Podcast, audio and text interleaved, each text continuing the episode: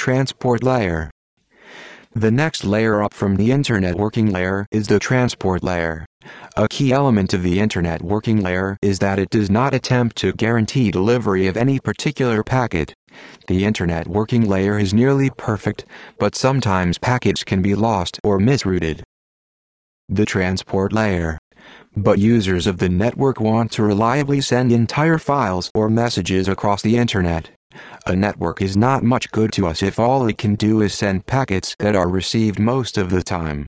For the network to be useful, all of the packets need to be reassembled into the right order to reconstruct the message on the receiving system. The network must also deal with packets that arrive out of order or never arrive at all. The transport layer is where we handle reliability and message reconstruction on the destination computer. Just like the IP layer, the transport layer adds a small amount of data to each packet to help solve the problems of packet reassembly and retransmission. Packet headers. If you were to look at a packet going across one of many links between its source and destination computers, you would see a link header, an IP header, and a Transport Control Protocol TCP header, along with the actual data in the packet. Headers and data. The link header is removed when the packet is received on one link and a new link header is added when the packet is sent out on the next link on its journey. The IP and TCP headers stay with the packet as it is going across each link in its journey. Remember that a packet may go across several types of link layers as it is routed through the Internet. The IP header holds the source and destination Internet Protocol IP addresses as well as the time to live TTL for the packet. The IP header is set on the source computer and is unchanged, other than the TTL as the packet moves through the various routers on its journey. The TCP headers indicate where the data in each packet belongs. As the source computer breaks the message or file into packets, it keeps track of the position of each packet relative to the beginning of the message or file and places the offset in each packet that is created and sent packet reassembly and retransmission. As the destination computer receives the packets, it looks at the offset position from the beginning of the message so it can put the packet into the proper place in the reassembled message. Simply by making sure to put the packet data at the correct position relative to the beginning of the message, the transport layer easily handles packets that arrive out of order. If it receives a packet further down a message, it places that packet in a buffer, keeping track of the fact that there is now a gap in the message that is being reconstructed. When the earlier packet arrives a moment later, it fits perfectly into the gap in the reassembled data. To avoid overwhelming the network, the transport layer in the sending computer only sends a certain amount of data before waiting for an acknowledgement from the transport layer on the destination computer that the packets were received. The amount of data that the sending computer will send before pausing to wait for an acknowledgement is called the window size. The sending computer keeps track of how quickly it starts to receive acknowledgements from the receiving computer. If the acknowledgements come back quickly, the sending computer increases its window size, but if the acknowledgements come back slowly, the sending computer transmits less data. By adjusting the window size, transmitting computers can send large amounts of data quickly over fast connections that have light loads. When sending data over slow or heavily loaded links, they can send the data in a way that does not overwhelm the network.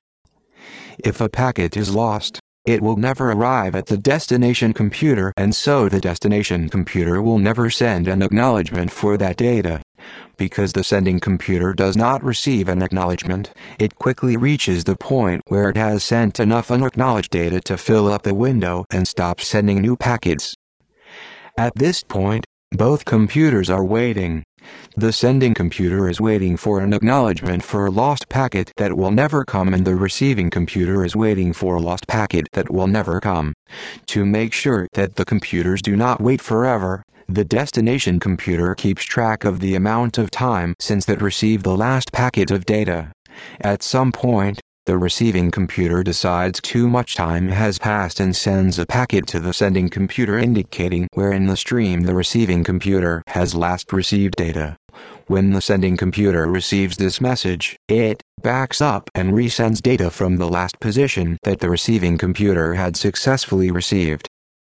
Waiting for a lost packet. The combination of the receiving computer acknowledging received data not allowing the transmitting computer to get too far ahead, window size, and the receiving computer requesting the sending computer to back up and restart when it appears that data has been lost creates a relatively simple method to reliably send large messages or files across a network. While the transport layer is sending a stream of data, it continuously monitors how quickly it receives acknowledgments and dynamically adjusts its window size. This ensures that data is sent rapidly when the connection between two computers is fast and much more slowly when the connection has slow links or a heavy load. The transport layer in operation. One of the key elements of the transport layer is that the sending computer must hold on to all of the data it is sending until the data has been acknowledged. Once the receiving computer acknowledges the data, the sending computer can discard the sent data. We can look at this graphically when a message is broken into many packets. Here, the first 10 packets of the message have been sent and acknowledged by the destination computer, A. The sending computer has sent 6 more packets, S, and then stopped because it reached its window size. Buffering in the transport layer. There are 3 packets that have been sent but not yet received, S.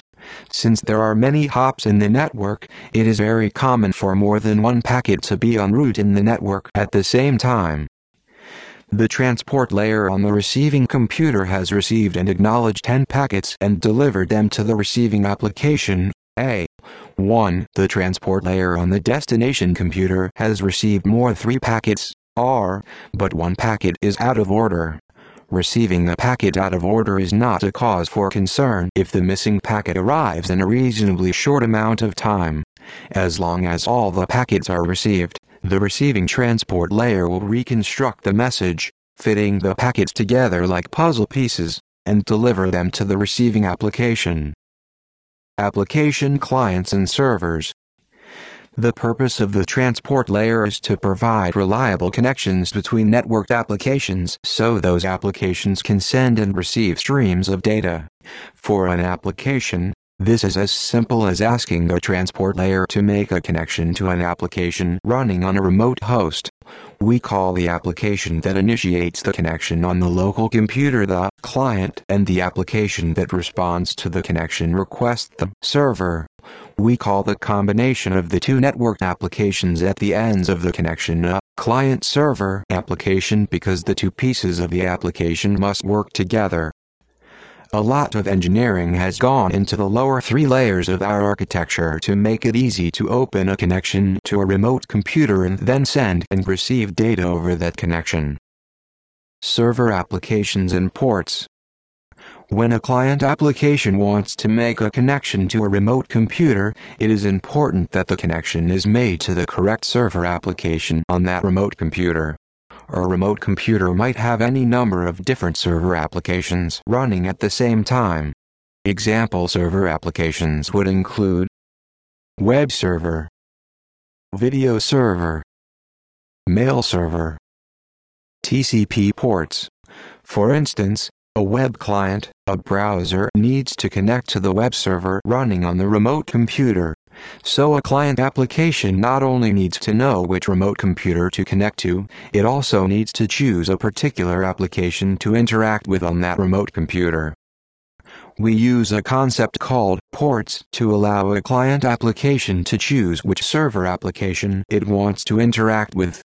Ports are like telephone extensions, all of the extensions have the same phone number, IP address, but each extension, server application, has a different extension number, port number.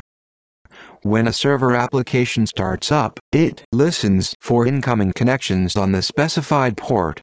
Once the server application has registered that it is ready to receive incoming connections, it waits until the first connection is made. So that client applications know which port to connect to. There is a list of well-known default ports for various server applications. Telnet 23 login SSH 22 secure login HTTP 80 World Wide Web HTTPS 443 secure web SMTP 25 incoming mail. IMAP 143, 229, 993, mail retrieval. POP 109 110 mail retrieval. DNS 53 domain name resolution. FTP 21 file transfer. These are the normal ports for these applications.